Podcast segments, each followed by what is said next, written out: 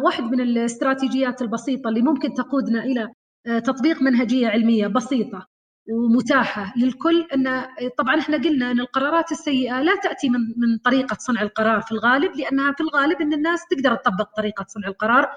هي طريقة بسيطة منهجيتها علمية سهلة لكن هي ذهن صانع القرار. فإحنا اليوم في نظرية القبعات الست بنتعامل مع ذهن صانع القرار. ذهن صانع القرار بدل ما يكون تفكيرك متشعب قلنا اللي هو طبعا نظرية إدوارد ديبونو أنه يكون التفكير متوازي، كيف يكون التفكير متوازي؟ أنت وفريق العمل أثناء صناعة القرار كلكم تفكرون بنفس الطريقة في نفس الاتجاه تركزون على الجانب، فتبدأ بطريقة متسلسلة كأن الشخص يرتدي قبعة ويستبدلها بقبعة أخرى، تمر على ست قبعات هي ست محطات للتفكير أثناء العمل على تحقيق هدف أو معالجة مشكلة.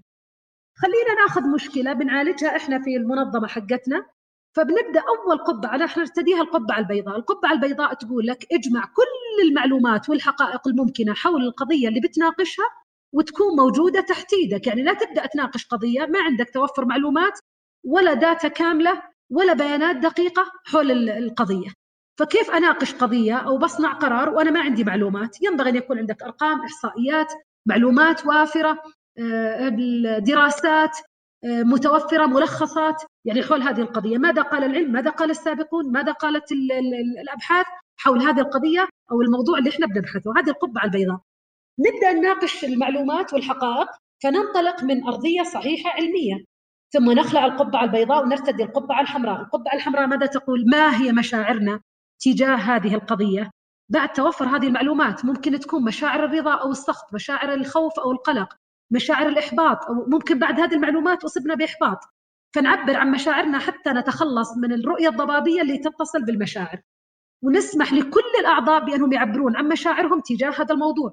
فبتسمع كل المشاعر المختلفة بتسمع متفائل وتسمع محبط وتسمع قلق وتسمع متخوف وتعمل تسمع متشائم.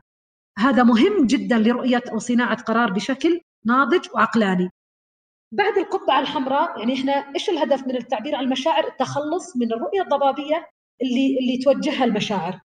ريحنا الناس بأنهم عبروا عن مشاعرهم نخلع قبعة المشاعر ونلبس القبعة السوداء، القبعة السوداء تقول لك يلا عبر إيش هي السلبيات الموجودة في هذا الموضوع لو طبقناه؟ الكل يعبر الآن عن السلبيات كل واحد يقول سلبية سلبيتين ثلاثة أربعة خمسة ستة عشرة كلنا نتكلم عن السلبيات حصرنا كل السلبيات في قائمة نخلع القبعة السوداء ونلبس القبعة الصفراء. إيش هي السلبي الإيجابيات في هذا الموضوع؟ لو إحنا طبقناه كلنا نتكلم عن إيجابيات. ما هي المكاسب؟ ما هي الجدوى؟ ما هي الإضافات؟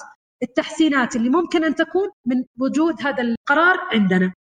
بعدها نخلع القبعة الصفراء ونلبس القبعة الخضراء. القبعة الخضراء تقول لك طيب بعد توفر المعلومات ومعرفة المشاعر ومعرفة السلبيات والإيجابيات الآن صار عندك فرصة أنك تقول كيف ممكن نعالج السلبيات وكيف ممكن نستفيد من الإيجابيات والمعلومات.